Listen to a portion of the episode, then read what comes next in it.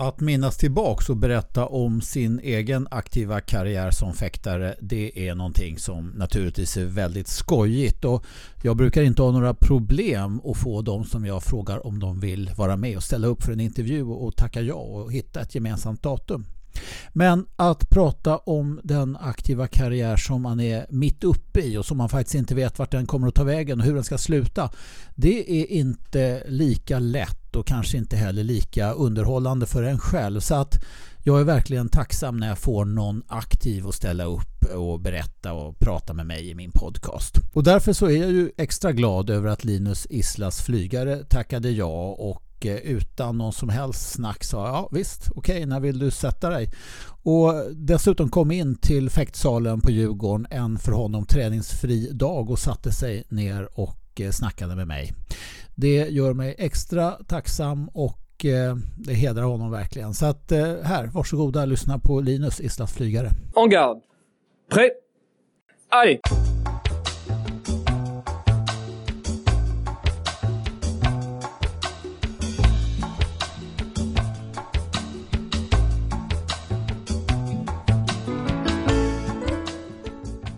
Hjärtligt välkommen till Bakom masken på Linus Islas flygare. Tack så mycket Henning. Vad roligt att få ha dig som gäst. Jag känner att jag måste bli lite mer aktuell och få in lite mera aktuella svenska fäktare som faktiskt håller på nu. Så att jag är jättetacksam för att du ställer upp. Ja, men det är kul att vara här. Mm. Du, jag, som sagt, jag tänkte sa till dig innan här, jag tänkte börja lite grann från andra hållet. Jag tänkte inte fråga om hur du kom till fäktsalen första gången direkt. Jag tänkte att jag skulle komma smygande på det efterhand. Jag tänkte istället fråga om nu i din träning och din målsättning. Vad, vad ser du nu? Vad är det som får dig att komma hit varje dag och köra som du kör? Ja, min... Alltså, jag strävar ju liksom... Rent långsiktigt så strävar jag efter att, eh, att bli bäst i världen. Och eh, då gäller det att ligga i varje dag. Mm. Och alltid göra sitt bästa mm. för att få de marginalerna med sig. Men eh, kortsiktigt så strävar jag efter, det är världscupen nu, det är, eh, det är ett OS-år nästa år som måste tänka på som eh, kanske inte ligger i eh, planen helt men mm. det är ju ändå ett OS mm. och lilla chansen finns ju där. Mm. Den lilla nålsaga som vi snackar om. Så, nej, målet är helt enkelt att prestera bra fäktning och eh, Eh, fäktar bra. Mm. Hur länge har du känt att du har haft målsättningen att bli världselit som fäktare? Hur många år? Ja, det är en svår fråga. Nej, nej, någonstans runt... Men någonstans när man börjar satsa. När man, eh, mm. eh, för det är därför jag har liksom tränat. Och då ska mm. jag säga, jag vet inte, kanske 12, 13, 14 någonstans. Mm. Sen jag var 12, 13, 14. Så det var det, 9, 8-9 år. Mm. Vad kände du det var som lockade dig med att bli världselit i fäktning? Hade det kunnat bli vilken sport som helst eller var fäktning Nej, det, det hade för? nog kunnat bli vilken sport som helst faktiskt. Mm. Eh, förutsatt att man hade varit bra på den. Mm. Eh, nej, men jag har ju hållit på med mycket idrotter innan och eh, har varit hyfsad liksom i det. Mm. Eh, så, och det, även, även där har man liksom, när man var yngre drömde man ju liksom om, om att bli man vill, jag, vet inte, jag vet inte hur det är för andra men för mig är det att jag vill, jag vill vara bäst liksom. Mm. Hur dök det upp i huvudet på dig då? Fanns det bara där automatiskt att du ville det? Man kommer in i idrott liksom som ung. Man, föräldrarna sätter in i olika idrotter och det är allt från mm. skolan. Och, och eh, man tävlar och det har väl varit naturligt för mig att man eh, man vill... Men det är inte alla som det är naturligt för. Det är, jag skulle vilja säga att det är ganska få egentligen som det här att tävlingsinstinkten är, är sådär jättenaturlig för. De flesta vill nog bara vara med och mer eller mindre delta. Ja, men eh, ja, så, så kan det vara. Men, mm. Eh, men för mig har det varit att eh, egentligen oavsett vad jag gör så vill man göra det, man vill göra det bättre också. Det handlar det... inte bara om att vara bäst utan det handlar om att göra det man gör faktiskt göra det så bra som möjligt och komma till den högsta nivå man kan. Liksom. Ska man ändå göra det? Ja, precis. Ja. Ja, men jag tror att det är en viktig egenskap. Jag tycker att det är någonting som jag stöter på ganska ofta med, med de som, ja, som jag har träffat under mitt fäktliv och också som jag har intervjuat i de här intervjuerna. Om man lyssnar efter just det där de som har blivit riktigt bra så har de allihopa haft precis den, den egenskapen. Du, men, men, du säger att du har ingen sån här uttalad målsättning nu. Det, om, man, om man tittar, det är världscuper säger du som du ska försöka prestera på. Eh, det, det är väl min huvudsakliga ja. målsättning men eh, jag har väl sagt att jag, som för, förra säsongen gick inte jättebra på, på världscupsidan helt enkelt. Mm. Eh, satelliterna gjorde helt okej och så här, men Mm. det gick eh, faktiskt dåligt på världscuperna. Mm. Så, och jag har bestämt mig för att jag ska ta mig till dag två på tävlingarna. Ja. Och för det, anledningen är väl ja, både att man har sin utveckling och så här, men också att man, man vill ju återigen vara där bland de bästa och fäkta Mm. med de bästa. Eh, och det, dag två är, det är världens bästa, 60, eller de Mm. 64 bästa i världen som Mm. är där. Eh, så det är där jag vill vara. Mm. En sak som jag lite grann undrar över, det kom en fråga som kommer in från sidan lite grann. Det är varför inte du och varför inte ni åker mer på satellitvärldscuper som till exempel Belgrad och Dublin. Jag har sett att till exempel danska landslaget och de fäktarna som du matchade mycket väl i både Oslo och i Stockholm på satellitvärldscuper. De gör ju topplaceringar där. Ja, anledningen är väl eh, egentligen, jag skulle ha åkt på Dublin, det blev lite fel i schemat där. Okej. Eh, jag skulle ha åkt på Dublin. Eh, sen höll jag på att byta den mot U23-tävlingen i Colmar som var i, Mm. som också är en bra tävling. Men eh, det vart fel helt enkelt där med just Dublin. Men det hade varit, med Dublin hade det varit fyra satelliter. Eh, Belgrad låg ganska tidigt Mm, i säsongen mm, mm. och eh, den valde att inte åka på därför. Eh, Men om man tittar alltså på prispallen där så är det fäktare helt och hållet som du matchar på de här tre världscuperna, eller förlåt satellitvärldscuperna som var i, i Skandinavien. Ja, absolut. Eh, Och jag tycker det är jättebra tävlingar också. Mm. Eh, Men problemet är ju att det, nu, har, nu har de lagt alla på samma, Ja. så det, man måste ju få ihop hela säsongen på Ja. planeringen också. Ja, men så är, det, Mm. så är det självklart. Men om man tittar då säsongen över, det, det är ju regelbundna uttagningstävlingar, sen kommer ett eh, EM som du hoppas kvalificera dig för. Absolut. Är du aktuell? Du är fortfarande för U23? Jag kommer delta på U23 om jag Ja. blir uttagen, ja. Ja. Ja, Och det är ju- frisk och hel Ja, och allt som möjligt. Så vidare. Sånt, det ja. ligger i planen, ja. Så det är ändå målsättningar som du har för, som är ganska som är mästerskapstävlingen i år. Även om det är ett OS-år och själva OS då är, ja är svårt att kvalificera sig för. mm. Vet du ens om någon svensk kommer att få delta i uttagningskvalificeringstävlingen till OS? Eh, det vet jag inte än. Det beror ju på hur det går under säsongen va. Mm, så det är mm, mm. första världscupen är om ett par veckor. Så. Alltså det, vi kan ju utgå från det att gör, gör någon av er Normala resultat bra så går vi in. Ja. resultat så borde ni få delta. Och sen så vet vi ju inte vad SOK bestämmer. Mm. Om den som får vara med på den här tävlingen också kommer att bli, få fäkta på OS om man kvalificerar sig. Det, det är ju massa steg på vägen. Jag förstår det, jag förstår det. Ja. Men, men eh, jag tänkte ändå om du visste någonting mer om att någon överhuvudtaget kommer att få vara med på den där. Jag tror inte jag har någon mer information än. Nej, du har inte mer information än jag. Du, om vi ska, ska återvända till den här uh, den frågan som, som jag ställer till alla i min podcast. När, när upptäckte du fäktning? När blev det fäktning för dig? Det blev fäktning för mig. Jag började i augusti 2005. Då var jag Mm. sju år. Mm. Jag gick till fäktsalen med, min, med en kompis som eh, också eh, ville börja fäkta. Eh, så vi gick dit tillsammans helt enkelt. Mm. Och eh, det var där i Uppsala. Ja. Eh, där vi fortfarande är hemma. Liksom. Ja. Jag är i Fyrishov och... Eh, Hade du någon anknytning till fäktning då? ja, alltså så här, jag, jag, jag minns ju, jag är inte jättebra, men min faster har hållit på med fäktning. Ja, Agneta. Agneta Mm. flygare. Eh, så hon har hållit på, men eh, jag minns inte som att det var en bidragande faktor till det. Eh, Nej. Men eh, det var då jag kom in eh, i fäktsalen Ja. eh, första gången. För hon la ju av många år innan, innan du började prova på första gången. Hon Mm. var ju fäktare på 90-talet. Och modern femkampare tror jag. Ja, framförallt mina femkamper tror jag. Ja, eh, ja. Mm. Ja, bra SM-guld i fäktning. Mm. ja. precis. Men då, men då kom du dit och då... eh, Vem höll på där som tränare då som tog hand om dig? Jag minns att det var Conny Pil redan då. Ja. Eh, att han tog emot oss från början. Mm. Mm. Så man att vi satt där i någon eh, cirkel liksom och pratade om... Det var ju, jag var ju rätt ung, jag var ju sju år. Mm. Eh, eh, Daniel som jag började med var nio. Eh, och sen så... Ja, det var väl rätt spridda åldrar i den gruppen. Mm. Det kanske är, det är det väl kanske oftast där. Men eh, jag kommer ihåg att jag hade Conny och... Jag har inte riktigt klart för de här första åren, för jag för mig att jag bytte tränare några gånger. Så att Mm, om, om det var gruppen som var... Jag var inte så insatt, man tränar väl en, två Ja. gånger i veckan. Ja, om man tränar ens två gånger i veckan, det vet jag inte. Jag kommer inte ihåg så mycket. Nej. Eh, Men det var, det var Conny jag hade första gången och sen så var det lite olika tränare och sen så hade jag Conny fram till 2011 kanske. Ja. Och eh, ja, Jag kommer ihåg att du var med på Gotlandslägret också ganska tidigt. När du inte var så gammal. Ja, 2008 kanske var första Ja. gången, sista 2011. Okej. Så det var Mm. där. Och jag var bara med när jag var femkampare, så jag var faktiskt aldrig med Okej. som enbart fäktare. Jag, Ja. började, jag började fäkta när jag var sju Ja, ja. eh, och höll på med massa andra sporter. Och sen när jag var nio så introducerade Conny oss till femkampen också. Mhm. Och då var det jag och några, några andra som började med femkamp. Eh, Mm. Eh, och sen höll jag på med det fram tills jag var 13, fram till Mm. 2011. Så min sista femkamps... Eh, det sista jag gjorde i femkampen var faktiskt Gotlandsläger 2011. Ja, okej. Men då fäktade du redan då som en del av femkampen också? Eller fäktade ni förutom att... Var det, det var inte femkamp utan var, idag kör de väl... Ja, men då var det det. Okej. Då var det fortfarande det. Eh, eh, att det var fem grenar. Mm. Eh, jag red ju inte. Det hann jag inte riktigt börja göra. Börja göra. Eh, men...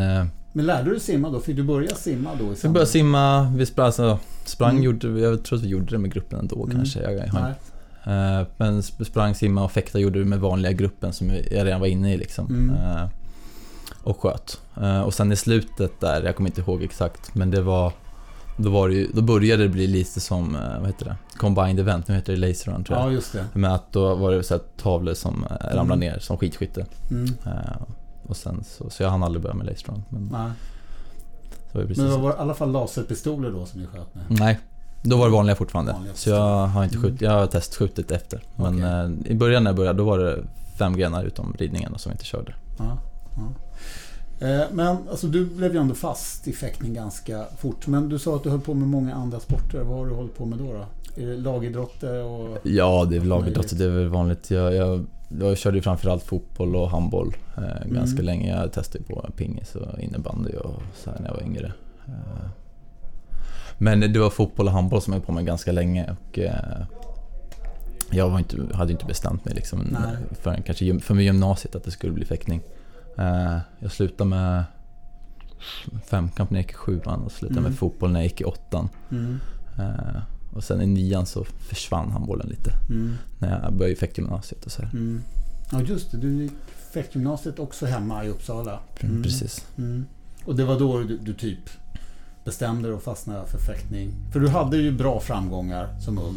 Du har ju varit med om en hel del Ja, re- redan som ung. ja det, var, det var ju det var ju mycket fram- framgångar där. Jag vet inte Mm. Mm. vad jag ska säga om det. Men, eh, Ja, men det för det. Herregud, det är ju fina grejer. Jättefina resultat. Det måste jag få fråga om. Kan du, kan du inte få räkna upp vad du har gjort, Linus? ja, jag... Jag kommer... Fan kommer jag vet inte. Alltså det... Nej. nu, nu låter det som att du sitter och är så här blygsam. men Jag tror faktiskt inte att du är det. Ja, men tror jag, att jag du är inte så blygsam, jag vet inte fan vad jag ska säga. Det är så här... Ja, jag har, jag har väl en, ganska många SM-guld på ungdomssidan. Jag har Mm, mm. tre i, in, individuellt, för man har ju, räknar ju Mm, lag där mm, på ungdoms mm. Men jag har tre yngre ungdom, två äldre ungdom, tre kadett och Mm. på junior har jag kanske fem. Mm. Eh, och sen har jag några i lag också. Mm. Eh, och det var där på sidan. Sen så hade jag, var ju, redan, eller redan, det var ju 2009 så tror jag att jag åkte på, eller åkte, vi åkte till Polen Mm. på en ungdomstävling där eh, som jag vann och det var ganska stort Mm. eh, då liksom. Så, eh, så jag åkte dit två år senare också, då var jag äldst i min ålderskategori båda gångerna. Eh, Mm. Nej men så det, det gick ju bra. Eh, Det har ju gått väldigt bra ungdomsåren. Och Mm. sen så kadettåren så blev det lite större för då, då var det Ja. lite mer, det var inte riktigt... eh, Då, då var ju liksom alla från världen eftersom det folk kommer från kadettåldern Ja, ja. där det blir liksom mer seriöst. Eh, Ja. Med SSC som finns nu och Ja. sådär. Eh, Jag kommer ihåg att jag tog första SSC-medaljen i- på Vigor 2013 och då var jag fortfarande Mm. äldre ungdom. Mm. Eh, och sen så hade jag ett lite jobbigare år året därpå i Mm. form av att jag jag tog mig till kvartsfinal varenda gång. Jag tog mig till och med till semifinal men det var repassage och folk kom Mm. tillbaka och åkte Mm. ut repassage och så här. Eh, hela tiden. Sen, peak, eller, sen var det fram på VM så var jag också kvartsfinal och så var det 14-14 och förlorade jag där så var det surt. Men då kvalade jag mig till ungdoms-OS till året Mm. efter och Mm. där gick det bättre. Mm. Eh, och sen så... Sen så och det var precis början, det var ju sommaren där, det var jul, nej det var, jag kommer inte ihåg, jul, augusti någonstans där 2014. Och sen började ju mitt sista kadettår efter det. Eh, och där gick det ju väldigt bra. Allt flöt på väldigt bra hela hösten. Sen var det lite, trögare men eh, jag, Jag var egentligen bara med på fem kadetttävlingar det året. Det Mm. var... eh, det var SM, det var NM, det var NECC i Köpenhamn. Det var Mm. kadett-EM och kadett-VM och av dem för, för, förlorade jag bara en match och det var på... Det var på, i 32an på kadett-VM Mm. och då... Ja, jag fäktade helt enkelt inte jättebra, jag kände mig ganska... Du tog guld i kadett-EM det året. Guld i Ja, Vad kadett-EM gick det då? Det gick i. Maribor i Slovenien. Okej. Mm. Eh, det var en speciell, Mm. speciellt i sig. Det Liksom. kan jag förstå. Eh, Både om att det var, det var ju min första, ett var guld och det var min första liksom mästerskaps, Mm. eller internationella mästerskaps, eller min enda mäs- internationella mästerskapsmedalj om man tar bort NM och så här. Ja. Eh, och eh, jag hade, jag hade stukat foten ganska rejält två, två Mm. veckor tidigare. Mm. Och så det var rätt jobbigt. Jag, jag, var ju, jag hade ju en ganska hög nivå. Jag visste ju att jag var bland de bästa. Liksom. Jag hade vunnit en SSC och låg bra på ranking. och Så så du hade satt en del press på dig själv också i samband med det? Ja, och sen så kommer jag ihåg att jag var efter Polen. Jag hade vunnit alla matcher. Mm. Men jag var... Jag hade så jävla ont i foten och jag vet inte hur mycket det, det spelade in med. Jag och Sofie diskuterade. Fan, det, kändes, det kändes verkligen inte bra. Mm. Inte fäktningen heller. Nej. Kändes, kändes bra. Eh, Men eh, om vi skulle avbryta den och satsa på junioren istället. Mm. Och sen så, ja men vi kör så här. Och så gick jag in i första direkten, 128 tablån blir det. Och så låg jag under 10-3. Vi bara, fan är det här kört? Så. Och sen så, sen så sket jag i allt och eh, sket att det gjorde lite ont. Och bara körde fullt ut just den matchen. Eh, och eh, lyckades vända det till eh, 15-13. och sen där, därifrån så flöt det på ganska skönt. Mm. Eh, utan, utan då var det ganska kontrollerad fäktning, ganska Mm. lugnt. Eh, använd, inte, använde inte så mycket ben. Och sen när man väl var i, i semifinal så... Ja, då kändes det jävligt bra. Det, det är allt det här från att få fäkta på podiet, att alla kollar på som gör att... Eh, jag vet inte, man känner sig mycket... Man känner sig, man känner sig lättare, man känner sig snabbare, man Ja. känner sig... Eh, det är en helt annan sak och då Mm. var det så här, ja men vad fan, kan jag, kan jag lika gärna vinna och få höra nationalsången liksom. Mm. Så, här, så det... Ja men det är viktiga, det är faktiskt viktiga parametrar som jag tycker man ska... Ja. Alltså det där är ju, är ju... Just det där att när man... Det är många som berättar det. Att helt plötsligt så öppnar sig vägen bara. De, först så börjar det med att de, de fäktar för att bara inte förlora äran. Man fäktar för att hålla sig kvar i tävlingen och inte göra en slät fi- figur. Och sen så helt plötsligt så märker man att Herregud, jag fäktar ju bra idag. Vägen ligger öppen. Och då kör man. Ja, det är väl... Det ska väl Ja. väl en av de få gångerna jag har känt så kanske. Men Ja. det, var, det var en riktigt skön känsla faktiskt. man- Sätter du, sätter du mycket press på dig själv i en sån? Eller känner du press från omgivningen? Eh, vilket läge då menar du? Ja, nej, men jag tänker just det här när, när, när du kommer och börjar ha de där avgörande matcherna. Alla vill till podiet. Podiet är nästan viktigare än att vinna. Alla verkar nästan nöjda med att ta sig på podiet. Mm. För vet man, kommer man på podiet en gång kan man vinna nästa gång. Men, så att alla vill komma dit. Men de här matcherna just 32 till 16, 60, eller till egentligen ännu värre, preliminära 64 till 64 i en världscup. Sätter du mycket personlig press på dig själv där? Att du känner att du tynger dig själv? Ja, bra fråga. Alltså man, eh, det, det gör man väl. Alltså man har ju liksom som Mm, mål att eh, mm. ta sig dit och det är som du säger, det finns vissa eh, liksom, Trappsteg. ja, trappsteg som, man, eh, Hur känner som är du tydligare än andra. från andra då? Känner du den? Nej, den känner jag faktiskt inte. Nej. Är det någon Eh. som sätter press? Är det du, du själv som Ja, sätter den? ja, det är det. Jag kan inte tänka mig vem, vem annan som ska sätta press Nej, liksom. Så, nej. men det är inget jag känner av i alla fall. Men pressen från mig själv, den... Jag vet inte, det är lite svårt att Mm. Du känna, nämnde- känna av den också. Ja, du, jag vet, och det måste vi ju nämna, Sofie som har varit väldigt viktig i Mm. din utveckling till fäktare och Mm. din hela karriär och allting. Och du säger att redan då kadett-EM så diskuterade ni, ska vi bryta, ska vi köra på juniorerna? Ni, alltså, ni har ju en väldigt stark sån diskussion på, under tävlingar. Eller? Mitt intryck är att ni har, att ni har en, en pågående diskussion hela tiden. Och också sen coachning i matcherna. Ja, nej, det har vi väl. Eh, Och det, jag vet inte, det, det är väl Sofie som har, eller ja, hon är ju Mm. tränare liksom. Mm. Men eh, det har liksom blivit naturligt för att eh, det Ja. är så. Och det, men det är väl bra, för det blir liksom tydligt och man vet var man står. Och man, vet vad, mm, man diskuterar lite allt möjligt, liksom, vad, vad, vad som händer. Och, eh, så det blir liksom tydligt på något Mm. sätt. För jag tycker att när jag har sett henne coacha dig att hon ger väldigt konkreta instruktioner och sen samtidigt ändå kan hålla tillbaka och inte ge för komplicerade eh, råd och tips vad, vad, vad du ska göra exakt. Men det, det, känns ändå väldigt konkret. Det känns väldigt... Uh... Ja, det, det, ja rent, rent matchcoachningsmässigt så kanske det inte alltid är... Det, det, kan se väldigt avancerat eller väldigt konkret eller du vet... Ut, sen är jag inte alltid helt med på noterna själv. Du gör någonting annat? Uh, nej, ibland, ibland, ibland, ibland går jag in. Det, det, beror lite på vad läget är. Blir ni oense eller osams någonting om taktik när du gör på något annat sätt? Ja, det, det händer väl. Mm.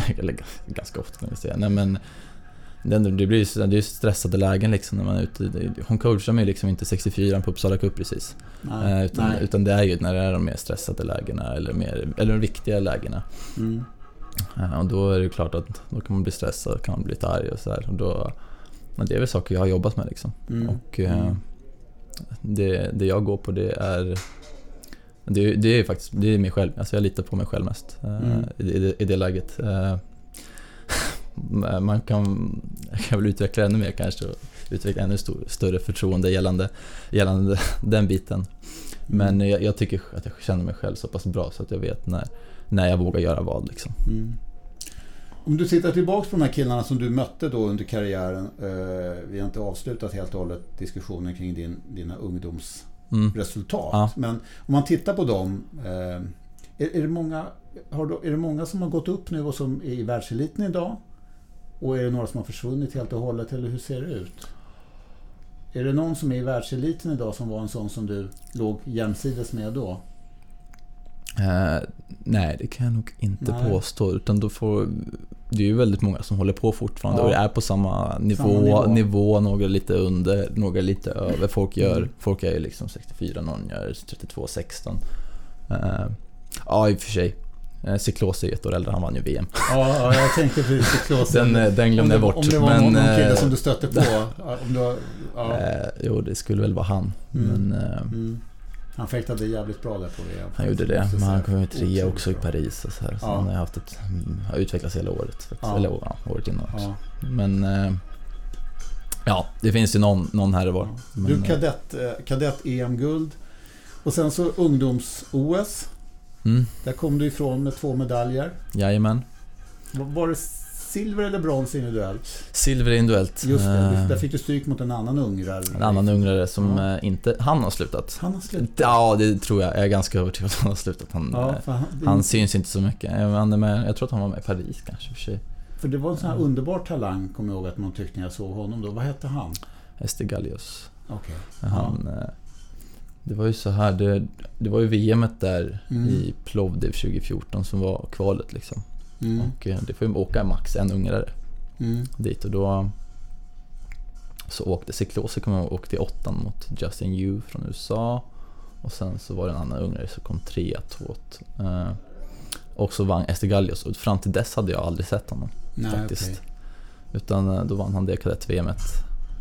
Eh, och sen så blev det ungdoms-OS. Då var han, eftersom han vann VM, ja, var han rankad detta och jag hade fortfarande aldrig sett honom. Jag mötte honom i Polen, jag tror jag mötte honom, nej jag mötte honom i andra matchen. Mm. Och förlorade den på, i poolmatchen på ungdoms-OS. Mm. Uh, men hade aldrig mött honom och uh, så gick det ju bra där. Men uh, mm. han var ju mest med juniortiden vad jag minns liksom. Mm.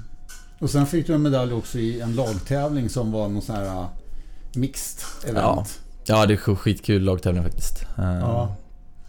Han kommer jag komma ihåg. Nej men det, det var ju det här speciella ja. systemet där man kör... För du körde tillsammans med Åsa Linde? Jag körde tillsammans med Åsa Linde. ett europeiskt lag där mm, Precis, de tog ut de som var... Ja. Vi var Europalag 2. Så mm. vi, vi var de näst bästa européerna i mm. varenda kategori. Berga herrar, Berga damer, Florett herrar, Florett damer, Sabel herrar, Sabel damer.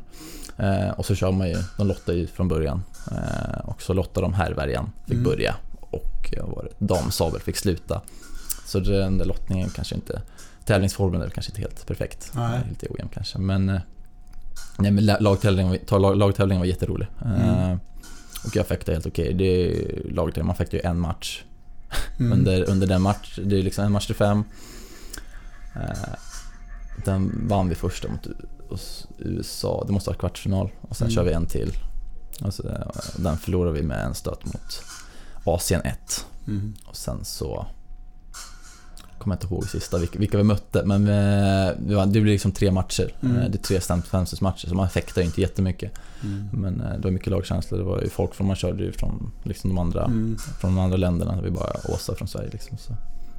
Men det var, just det, det gick i Kina det här. Mm. Ja. I Shenzhen, var det det? Nej. Nanjing. Nanjing, Ja. just det. Den andra kejsarstaden efter Beijing eller Ja. sånt där. Ja. Men eh, ett minne, ett minne för livet. Ett minne för livet. Det, det var ju en väldigt annorlunda känsla liksom att eh, åka med hela truppen och hela det här... Ett Liksom, olympiskt event. Ja, olympiskt event precis. Eh, Andra idrotter och eh, alla har fokus här vet, i början, man känner av det. Sen efter, allt eftersom folk är klara och det är allt med att vara liksom vara i OS-byn och Ja men det, det, det är fantastiskt och det är, nå- det är ju något man vill uppleva igen liksom. Mm. Och eh, de säger att det var de andra ledarna som varit där, som varit på många OS, säger att det var väldigt likt ett eh, riktigt OS. Så det, Mm. det är vad jag hoppas på. Mm. Därför Ja. skulle det vara extra roligt att vara Ja. Tokyo där, är- som säger att Asien, är- vi gör väldigt bra arrangemang. Mm. Inte för att jag tvivlar på att Rio var dåligt så här, men Nej, Nej. nej, herregud. Rio, det var ju... ja, Det är ju någonting helt annat. Alla OS har väl sin speciella exakt. karaktär. Eh, Men sen går vi vidare lite grann i, i ungdoms juniorkarriären. Blev det några medaljer på mästerskap? Ja, inte efter det. Nej. Jag gjorde... Ja, man hade ju ganska... Efter gjort en ganska stark eh, kadett, Mm. eh, Mm. kadettår med, så blev, uteblev det på junioren faktiskt. Mm. Det var tråkigt, jag gjorde som bäst en topp 8 på JVM. Mm. Helt okej, men eh, jag låg någonstans där och tog mig aldrig... Jag tävlade inte jättemycket ska sägas. Eh, Nej. Jag tävlade i en VM och så var det ett par världscuper, två världscuper kanske. Mm. Mm. Eh, Det som ligger i utbildningssystemet helt enkelt. Mm. Men eh, man skulle väl kunna argumentera efterhand för att man skulle tävlat mer där. Eller Mm. inte, jag vet inte. Och eh, samtidigt så började jag ju då tävla på seniorvärldscuperna också. Där gick det faktiskt helt okej också i början. Mm. Jag vet inte slutet. Men, Ja, men du var ju tidigt, alltså, man säger så pass vuxen så att du kunde möta seniorfäktare och liksom stå upp mm, utan, utan problem så. I, även mot seniorer. mm. Eh, om du skulle titta på dig själv som fäktare. Vilka bitar jobbar du mest med? Vad jobbar du mest med för att utnyttja? Vad jobbar du mest med att kanske förbättra? Styrkor att förbättra och svagheter att förbättra. Vad, vad, hur ser du på det? Ja, eh, hur jag ser på det. Man vill ju... Ja, alltså man vill ju ha ihop en helhet på något sätt. Mm. Eh, jobbar ju, alltså fysbiten är ju väldigt, den är väldigt enkel och väldigt konkret rent Mm.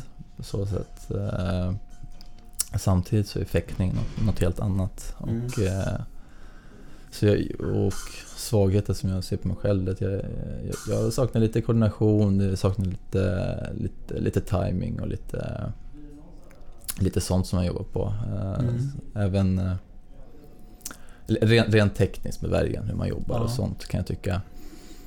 Alltså, det, det låter som, det är väldigt mycket som, Ja, jag jobbar på, och som man jobbar på hela Ja, tiden. Så man jobbar för att få ihop det.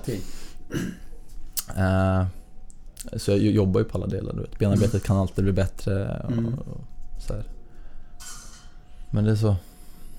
Hur känner du, om, man tittar på, på internationellt motstånd. Om, om du tittar, är det några fäktare internationellt som du, som du känner att du har mött och gjort riktigt så här bra matcher mot? En matcher där du verkligen har, har satt, Ja, det har det. satt liksom så här ska Fan. det gå, så här ska det gå till. This was it. Ja, fan, jag, jag känner igen känslan. Jag känner igen känslan du beskriver, men jag kan fan inte komma på vem jag mött. Jag tänker på, alltså det... Ja, du kanske har någon match? Nej, jag, jag har inte det. I så fall jag kommer ihåg från- junioråldern när du slog Eskov i, i, i Köpenhamn. Men det var på ett nordiskt mästerskap. Nej, nej det var det inte. Alltså var det inte det? Nej. Nej, då får jag gå tillbaka och kolla mina anteckningar. Jag slog, Esko slog jag, jag slog han på juniornordiska tre gånger. Men jag var inte med den gången det var i Köpenhamn. Så då var jag på något läger. SOK-läger. Så då, Mhm. Den var jag inte med, men jag slog han... 2012 förlorade jag faktiskt mot honom, men 2014 vann jag båda kadett junior. Okej. Och eh, Mm. 15-6, eller 16-17 så slog han Mhm. finalen båda gångerna. Mm. Men... Eh, jo, jag kommer ihåg den i Tallinn faktiskt. Där fick jag ganska... Första dagen var väldigt skakigt, men så mötte jag honom i final andra dagen också. Mm. Där fick jag ganska bra. Mm. Eh, sen är väl Eskov kanske, han är, vi är ganska, vi har mötts ganska många gånger Ja, vi är ganska, ja, kan varandra båda, bra. vi kan varandra och eh, vi är liksom samma nivå.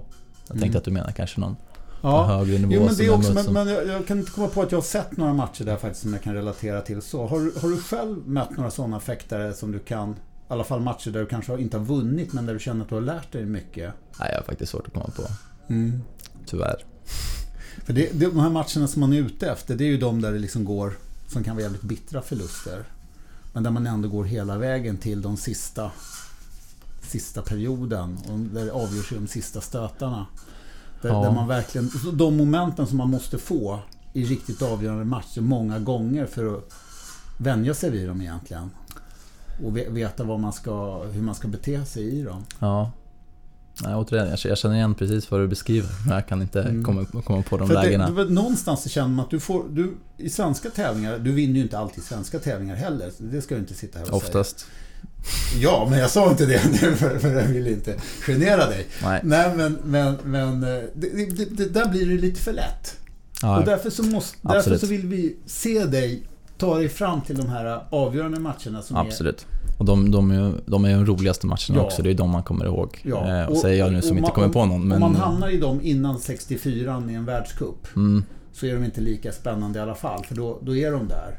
mm, jag kommer ihåg, jag har flera matcher där jag liksom är... Jag kommer ihåg att jag mötte Jörgensen någon gång i... Du gjorde en stark match mot Jörgensen i Oslo Ja, nu. ja...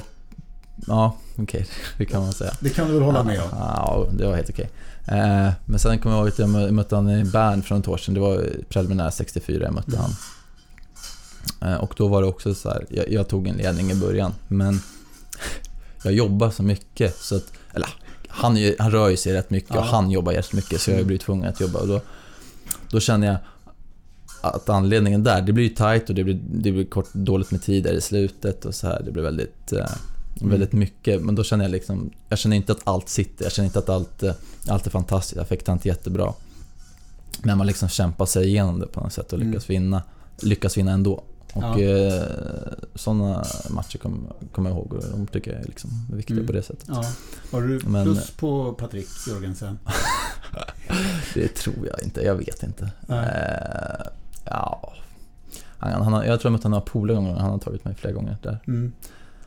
Men eh, det får vi bara kolla i statistiken. Mm. Ja, vi får, gå till, vi får gå till statistiken. Ja. Eh, hur ser, hur ser tränings, träningsveckan ut för dig nu? Du har precis flyttat ner till Stockholm i höst. Yes. Eh, börjat plugga ekonomi Yes. på universitetet. Fäktar på Djurgården. Förhoppningsvis lite tätare aså än i Uppsala. Jag hoppas det i alla fall. Att Mm. liksom du får lite tajtare aså här. Lite mer ombytliga så. Hur ser en träningsvecka ut rent allmänt?